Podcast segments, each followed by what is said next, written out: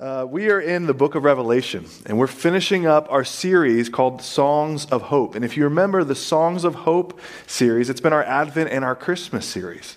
And what we've been doing throughout this series is we've been looking at the specific times in Scripture where characters in the Bible sang songs.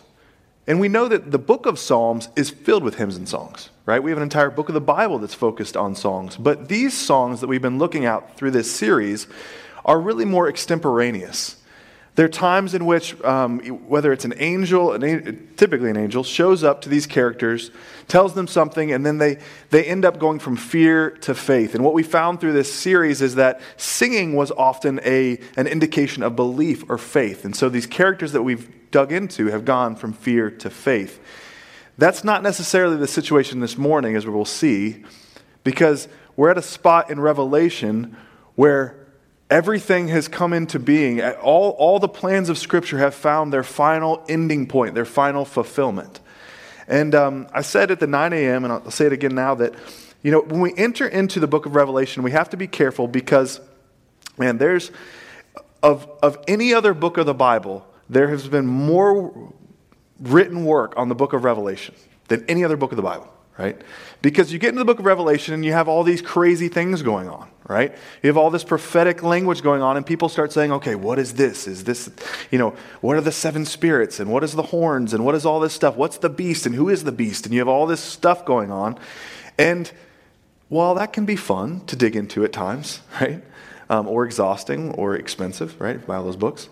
Um, instead, let me just suggest this. The book of Revelation is peering deeper into. It's, it's kind of focusing in on something, an event that we already know is going to happen throughout Scripture. Like we're already told that this is going to take place. And so, what we're going to do, uh, kind of the structure that I have, is we're going to look at creation, fall, redemption, restoration. And if you've been around, um, if you've been around Capital Pres for very long, you, you, you know that this is, this is really how we structure our children's ministry, is by focusing on these four topics. And luckily, our text this morning it, it clearly lays out these four topics. But it's, it's kind of ironic because it's those four topics that you need to go into with the book of Revelation in order to understand really what's going on. Because if you go trying to figure out where everything is leading, it can quickly get messy. And I really think you'll actually end up being more destructive to the book's content than actually being helpful to what I think um, God is doing in the book of Revelation. So we are in Revelation chapter 5. We're going to read verses 1 through 10. And I'll pray and then we'll, we'll dive in. So, chapter 5, starting in verse 1. Then I saw in the right hand of him who was seated on the throne a scroll written within and on the back, sealed with seven seals. And I saw a mighty angel proclaiming with a loud voice, Who is worthy to open the scroll and break its seals? And no one in heaven or on earth or under the earth was able to open the scroll or to look into it. And I began to weep loudly because no one was found worthy to open the scroll or to look into it. And one of the elders said to me, Weep no more. Behold, the lion of the tribe of Judah, the root of David, has conquered, so that he can open the scroll and its seven seals. And between the throne and the four living creatures and among the elders, I saw a lamb standing, as though it had been slain with seven horns and with seven eyes, which are the seven spirits of God sent out into all the earth. And he went and took the scroll from the right hand of him who was seated on the throne. And when he had taken the scroll, the four living creatures and the twenty four elders fell down before the Lamb, each holding a harp and golden bowls full of incense, which are the prayers of the saints. And they sang a new song, saying, Worthy are you to take the scroll and to open its seals. For you were slain, and by your blood you ransomed people for God from every tribe and language and people and nation. And you have made them a kingdom and a priests and priests to our God, and they shall reign on the earth. This is the word of the Lord. And let's pray together. Father in heaven, we do pray that uh, we, we, we ask that you would work in our hearts through your word. Lord, we know that your spirit is, is what changes us and makes us more into your people. So, God, as we open up your word, we're thankful for it, and we do pray that you would work in us. We pray all these things in Christ's name. Amen. I don't know how your Christmas holiday was. Um, I had some family that came into town, um, which was great and exhausting and all those good things, right? Um, but my dad called me right before he came into town. He said, Hey, we're bringing your brother and sister into town as well. Um, and uh, we really want to do something fun. and, I, and I said to him, I said, Dad, I, like everything's closed down. What do you want me to do? Right? And so I, he's like, well, just figure out something. And so I, I, went on this just big excursion trying to find something fun that we could do, right? And as you know, like all the museums are closed down, everything's like locked up tight because of COVID and everything else. And so I'm trying to find, but I, I found some stuff to do, but, but what was more interesting was the stuff that we didn't end up doing that I found out that you could do, right? One of those things um, was related to, to cinemas or theaters. You guys, right? You, know, you go see a movie at the theater, right? And as you, as you probably know, most theaters have been closed down for, for months now. Um, and pan, the pandemic has definitely hit all those theaters really in a, in a really bad way. But what I found was that some theaters have kind of pivoted in this season that are remaining open. And uh, you can actually go to th- some of these theaters and rent out an entire theater to yourself. And get this, you can rent it out for $150. $150, I know, right? Go like after the service, don't do it right now, but after the service, go, you know, rent yourself a theater. But you can go rent yourself a theater for like $150 and, and, and get this. You don't have to watch any of their movies. You can take your own movie with you and they'll play whatever movie you want. $150, you take your family, whoever, and whoever you want, as long as you stay socially distanced. And you know, if you want to watch this movie, you can watch that movie. You want to watch that movie, you watch that movie. You can do whatever you want in there, right? Um, and I, I threw this out to my family. I said, well, you know, we could do this, and they, they decided not to. But it led us on this trail of talking about something that I, I found out through this holiday season that apparently I hold to a view about movies that is socially unacceptable. And I'll tell you what it is. Um, this is a share. Yeah, everyone's like, what is he talking about? I'll tell you, don't worry. It's not, nothing too crazy. Um, I found out that apparently, have you guys ever heard of spoilers? Like, you know what spoilers are, right? Yep. I love spoilers. I love finding out what's going to happen in a movie before I go see it, right? Does, is anybody else? Can I get an amen? Anybody else? Yes? Okay, all of three of us. Sweet. Okay, great. We'll have a, a, a community session afterwards. Um, but but I, I, told my family this that I like to find out like what happens in a movie. Like if a new movie comes out, like so the Star Wars movie came out this last last year, whenever it came out or whatever, and I before I go see it, I go look up what's going to happen, right? And I know you're looking at me with shame now, but that's what I do, okay? I love, or I find somebody that's seen the movie and I'm like, hey, tell me everything, right? You guys remember Charles Lewis used to be on staff at our church, right? He's now down in Richmond. Charles was like, he was just, he loved going to the theater all the time and he would always go right whenever movies came out. And right after he came back from those, I would like see him the next day. I'd be like, Charles, tell me everything, right? And we would have this big long fight about him not wanting to tell me. And eventually he would tell me, right? Why? Because I love spoilers. I just do. I'll tell you all the reasons afterwards if you really want to know. But the point is, is that as we enter the book of Revelation, the, the reality is, is we already know what's going to happen. If you've read other parts of Scripture, you already know that God has created everything good. Because of sin, it's fallen. That through Jesus, it's been redeemed, right? And that through Jesus, it's going to, be, and his people, it's going to be restored, right? You don't need the book of Revelation to tell you that. You have that in plenty of other places in Scripture. But the book of Revelation focuses in on the event of that restoration. And, and if anything, it's just a reminder, and it just kind of, I, I really, I love the book of Revelation because it, um, as long as you don't allow it to just kind of like go crazy with all the, all the, the, the prophetic work, uh, talk, it really helps you I, think, increase your faith, encourage your faith, because God gives you a little picture into that restoration moment when He brings everything to fulfillment. And so, what we're going to do is we're going to begin with creation. And luckily, our text does that. Uh, we're actually going to start one verse before our text begins in chapter 4 verse 11 it's important to remember that the biblical text didn't have chapters and verses until really between 6 to or really 5 to 800 AD it's when the Masoretes put in the chapters and verses and so before that they just it just flowed through as a letter. And so verse 4:11 flows into 5, 1. and so we'll begin with verse 4:11 Worthy are you, our Lord and God, to receive glory and honor and power, for you created all things, and by your will they existed and were created. We have to remember that our understanding of God, our giving worship and glory and honor to God begins and is, and excuse me, and it's at its basis in understanding that God is worthy of this praise because he is creator and sustainer. Because God has created everything and because he sustains everything, he is worthy of our praise. You know, I, I was thinking about this um, in relation to just how fragile we as human beings are, right? And I, I, I had this thought, and then I went and looked it up later. Um, but you think about just breathing, right? Everybody take a breath. Right?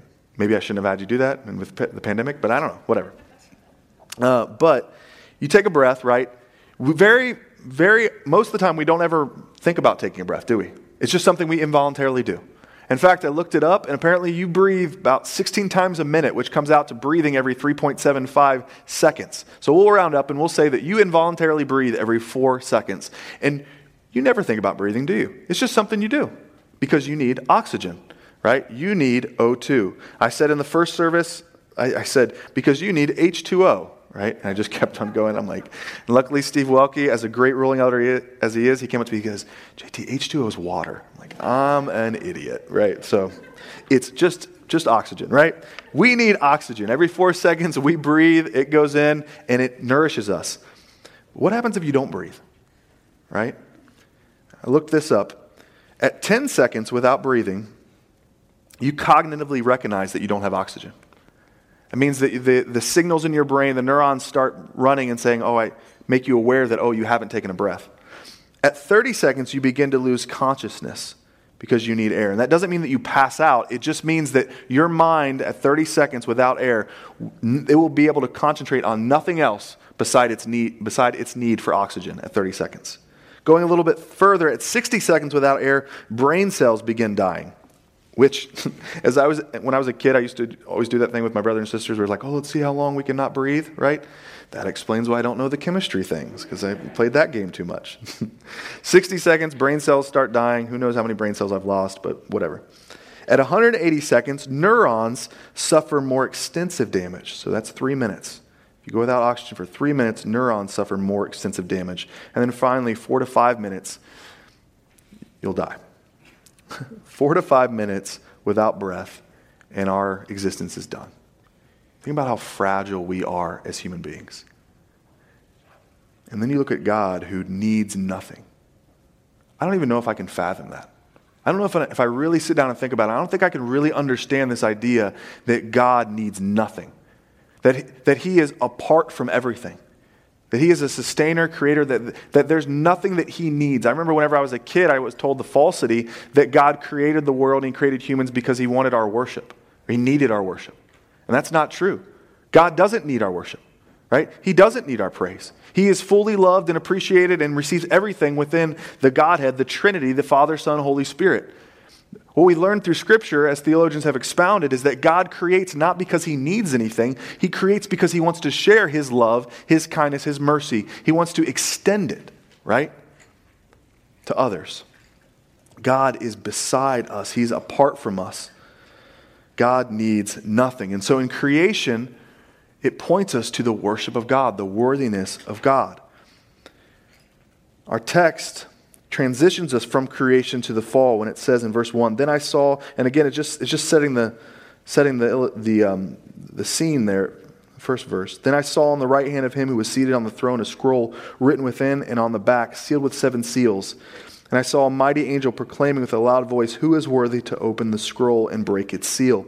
I do want to just point out that the reason why the scroll is written on the it says on the back on the on the front and on the back is because it's supposed to point to the fact that it's complete.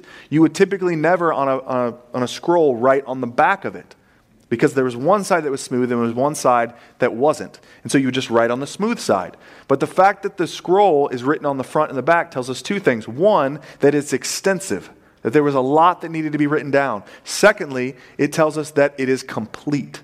It is finished. It's done. And so then we have this, this scroll. It says it's sealed with seven seals. The number seven in Scripture is the number of completion. It just means it is, it is, it is filled, it is authentic, authenticated, it's complete. The seals don't, you know, there's lots of things that theologians have said about the seals. Uh, maybe they relate to the churches in the beginning of the book of Revelation. Who knows? The point is not how many seals there are, The point is that no one is there to open them, right? No one is worthy enough to open the seals. And so we have this angel that says this declaration Who is worthy to open the scroll and break its seal? If God created all things good and everything perfect, then everyone should be able to open the scroll, right? Everyone should be able to open the seal. But we know that's not true because of the fall. We get Genesis 2 and 3 when we have the fall, where human beings sin against God, break relationship with God, which is why no one is able to open the scroll. We see that our author, who's the Apostle John, says, describes in verse 1 And no one in heaven or on earth or under the earth was able to open the scroll or to look into it. And then he says, And I began to weep loudly because no one was found worthy to open the scroll or to look into it. This makes sense because sin is devastating. You never sit with somebody, as I have and as, um, as you may have, as they're dying of cancer or whatever it may be. You never sit with them and say, Yeah, this is normal. This is the way it's meant to be. No, it wasn't. In God's perfect wisdom, we were never meant to die. You don't go to funerals and say, oh, this is normal. No. It's because God didn't intend this for humanity. It was sin, it was rebellion against God that brought this into God's perfect world. It makes sense that the Apostle John weeps. The story continues, verse 5. And one of the elders said to me, Weep no more. Ah, oh, man, we could preach an entire sermon on that, couldn't we? Weep no more. Behold, the lion of the tribe of Judah, the root of David, has conquered, so that he can open the scroll and its seven seals. The good news of the gospel is that the Lord doesn't leave us in our sin, but he sends Jesus for us. The, the, the names of the line of the tribe of Judah the root, and the root of David, those are just names for the messianic figure in the Old Testament. Again, pointing to Jesus, who is the Lamb. It's why our song is called the Lamb Song. It's the title of the message this morning. But, it said, but the important thing is that it says, so that he can open the scroll and its seven seals.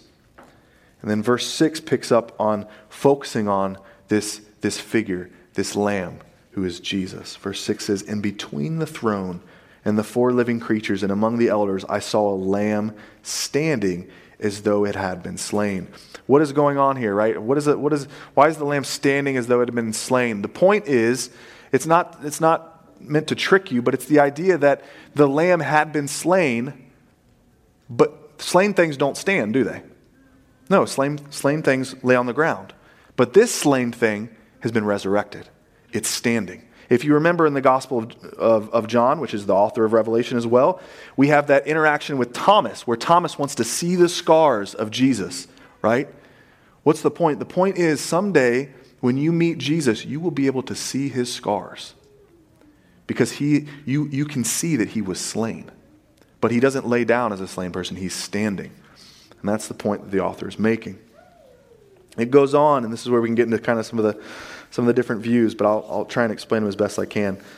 So he sees this the lamb standing as though it had been slain, and it continues on with seven horns and with seven eyes, which are the seven spirits of God sent out into all the earth. Again, seven is the, the number for completion in Scripture. What is the horns? Throughout the Old Testament, horns were, were meant to focus in on authority. Horns were supposed to focus in on authority, right? So if you have seven horns, then what do you have? All authority complete authority. And then it goes into the seven eyes. What are the seven eyes? Again, what do eyes do? They see, they have vision. What's, what's this focusing in on Jesus? That Jesus has all authority and that he can see all, right? That's the point. It goes on and it says, which are the seven spirits of God sent out into all the earth. People see this and say, okay, so how does that work? Which spirit of God am I under? Again, seven is the, the number for completion. Um, I was talking to Bill about this uh, earlier. And Bill, you know, who's our just kind of resident, Pastor Bill, who's one of our resident theologians, who is our resident theologian here, right? You ever have a question? Go to Bill. He, lit, he feels like he knows everything, right? Um, which I think he actually does. Um, but, you know, as I was talking to him, he was telling me that, you know, among churches, this, this whole, the whole idea of the seven spirits tends to get kind of, people have different views. But actually, among historical theologians, it's uniformly agreed that this is a, this is a phrase meant to focus in on the Holy Spirit not this idea of seven individual spirits, because since the word since seven is completion, the spirits is actually meant to just be the Holy Spirit. Because remember, the idea was that these seven eyes, which are the seven spirits, how does Jesus see and know all? Well, through his Holy Spirit that knows all and is around all. Because the Holy Spirit's purpose in the church is to testify to the work of Christ, to work in the hearts of his people. So, how does Jesus know and see all? Well, through the Holy Spirit, right? It's also important to note, and I'm going to get into some fun seminary stuff here, but the word sent is present indicative. That's, that's the way, that's the tense the verb is in, which means that it's ongoing. What's the point here is that the Spirit is always doing this. That's what the Holy Spirit is doing, is being, is testifying to Christ. Our text continues talking about the Lamb in verse 7. He says, And he went and took the scroll from the right hand of him who was seated on the throne. And when he had taken the scroll, the four living creatures and the 24 elders fell down before the Lamb, each holding a harp and golden bowls full of incense, which are the prayers of the saints. Let's stop there. Notice that when Jesus goes to take the scroll, he doesn't have to be given the scroll, he takes it. Why? Because all authority and honor has been given to him. God the Father says this about God the Son, that he is going to raise him up his, as his right hand. So Jesus, the Lamb, that was slain but is now standing is able to, with full authority, take the scroll, right? It tells us then that what, the, what happens? The four living creatures that are always in the throne room singing, Holy, Holy, Holy, right? That they fall down. The 24 elders all fall down. And it says something about the 24 elders that they were each holding a harp and also golden bowls full of incense, which are the prayers of the saints. The idea of holding a harp just is related to the fact that they're about to sing a song right? Which is the song in verse in verses uh, nine through ten that we're going to dig into. Um, all throughout the book of Psalms, there is no other instrument focused in on that relates to singing than the harp. And so that's the focus, is the idea that they're about to sing. Secondly, it says that they have golden bowls full of incense. What does this mean? Well, golden bowls throughout the Old Testament were meant to be used in the tabernacle. If you remember, they were, they were to, um, it was commanded by God for them to create them in the book of Exodus. And so they, they create these, these bowls of, these golden bowls that were supposed to be used for service. Um, so much so that then, whenever Solomon creates his temple, the golden bowls are moved into the temple. Whenever Assyria comes and destroys the people of God and takes them into exile, it says that the golden bowls were taken with them. And actually, back in Ezra and Nehemiah, whenever the, the temple is, is reconstructed, it says that the golden bowls are brought back into the newly constructed temple. What's the purpose of these golden bowls? Simply this service service to God's people. And we see that these golden bowls in heaven are still serving God's people. How are they serving God's people? By having the prayers of the saints. It says the golden bowls full of incense, which are the prayers of the saints. You can read this and say, okay, what's going on with these prayers, right? What, what, what's, what's, what's taking place? Here's what I want to focus in on Psalms 141 2. David says, Let my prayers go up before you like incense. Okay? The focus for us should not be on trying to figure out why there are prayers in this bowl and how they physically can do that, right? Our focus should be actually on the implications of that. And let me, let me try and, let me try and uh, drag that out a little bit. Have you ever gone into a house that has incense burning? Or my, for example, my, my grandmother, um, she was really into like potpourri. You know what potpourri is, right? Is potpourri still a thing? People still do that? No? Okay, thank you. Yeah. I got, I got two very strong. Nope, they don't do that. Cool. Um, my grandmother, she had potpourri, and I remember when we would go into her house, it's like it hit me like a train. Like I could smell it, you know? And the same thing with incense. You go into a house or somewhere or a place that has incense burning, you immediately smell it. It is right there. Now, isn't it interesting that our prayers are described as incense? Now, think about this. Your prayers are right before God and are described as incense. So don't ever be concerned that your prayers are not reaching the ear of God. They are so distinct, they are so right there, just the way that incense is to, the, to, to, to your nose, so are the prayers before God. It's amazing to think about that. And our text continues on in verse 9 as they begin to sing, and they sang a new song, saying, Worthy are you to take the scroll and to open its seals. For you were slain, and by your blood you ransomed people for God from every tribe and language and people and nation. And you have made them a kingdom and priests to our God, and they shall reign on the earth. Jesus redeems us by his blood. That's what verse 9 is telling us, right? We know that because sin, the world is broken. We all know that. We feel that. I think we feel that even more so in the midst of all this pandemic, don't we? We see the need for this world to be changed, for this world to, uh, you know, I was, I mentioned this in the 9 a.m. service, but there's a guy that I've been um, meeting with and, and, and, trying to help talk to him about Jesus and the gospel, and he's not a believer. And I, I told him a couple weeks ago, I said, I said, brother, like, you can't look at the world around you and know that something's not broken. You can't look in the world around you when you see just the reality that we live in a world that is both beautiful and broken. And for me, when I open up the Bible, it explains it for me. It helps make sense of the world that we live in because without the Bible making sense of it, you know, I'm, I'm out to lunch. I don't know what's going on. So I told him because he asked me, he's like, well, why do you, you know, are you a Christian just because you grew up in a Christian family? I said, no, I'm a Christian because the Bible makes sense for the world that we live in. We're broken in sin, but Jesus, through his death on the cross, makes us whole again. It says in verse 9 that we are ransomed. We're the ransomed people of God by the blood of Jesus. And it says this about those who are going to be there in heaven. Think about this. It says that from every tribe and language and people and nation. When we show up to heaven, it's going to be a diverse crowd. There's going to be people from every tribe, every language, every nation worshiping Jesus, the Lamb who was slain. What an amazing moment. This is all what Jesus is doing through his redeeming work, through the Holy Spirit in these days before he returns.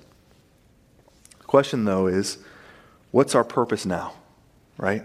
What are we supposed to do now? I was talking to another friend of mine who was a Christian and recently, or not recently, but a few years back, uh, kind of walked away from the faith. And he said to me, he said, well, isn't, isn't just, you know, what does the church even do now? Isn't, isn't just, you know, Christianity, it's just fire insurance. That's what he said. Just fire insurance. He said, so I'll just, I'll just live my life the way that I want. And then, you know, whenever I'm going to die, I'll say the prayer and I'll be good. And I told him, I said, no, because the Lord doesn't just save you from something, he saves you to something. He doesn't just save you just from sin and death, but he saves you to his work of restoration. That's what he calls us to do. He calls us in our places of work, in our families, in our interactions with others, to be his image to the world around us. The broken world that we see, it's us by the Spirit's power helping to restore that, realizing that we are in this already not yet period, aren't we? Right? Have you guys heard the, the already not yet idea? Right? It's a theological term just meaning that we are already, we're in that moment where Jesus is redeeming and restoring things, but we're not yet complete, are we?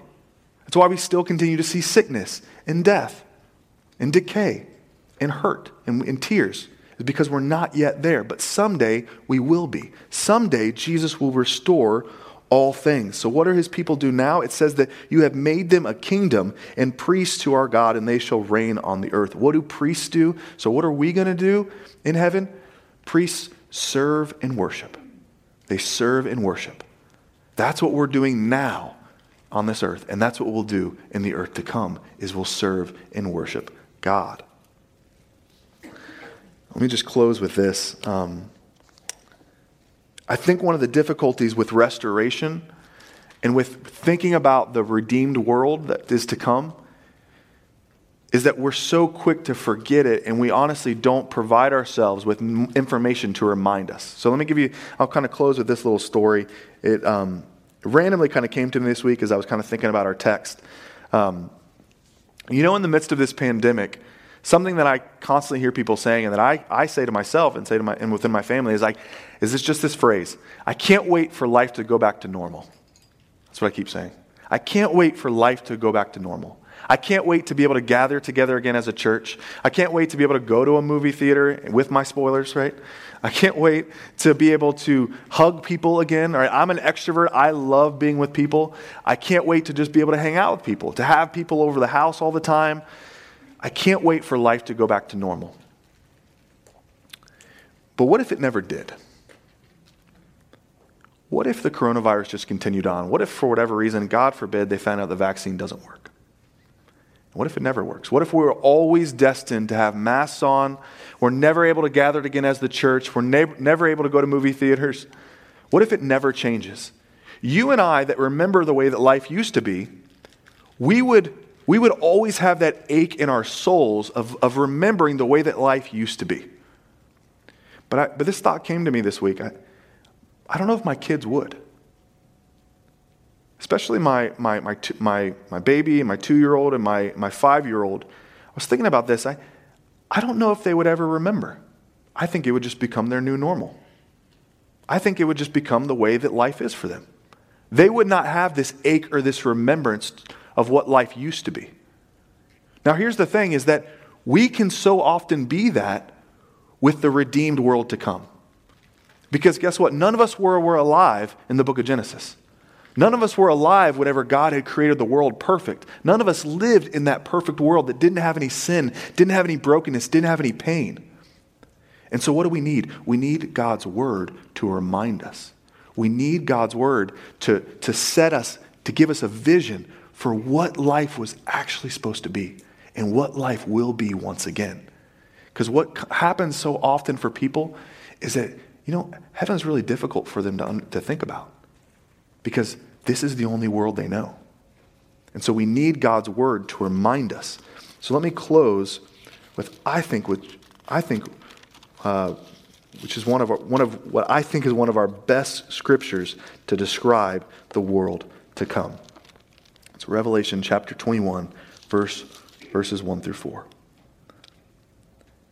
Then I saw a new heaven and a new earth, for the first heaven and the first earth had passed away, and the sea was no more.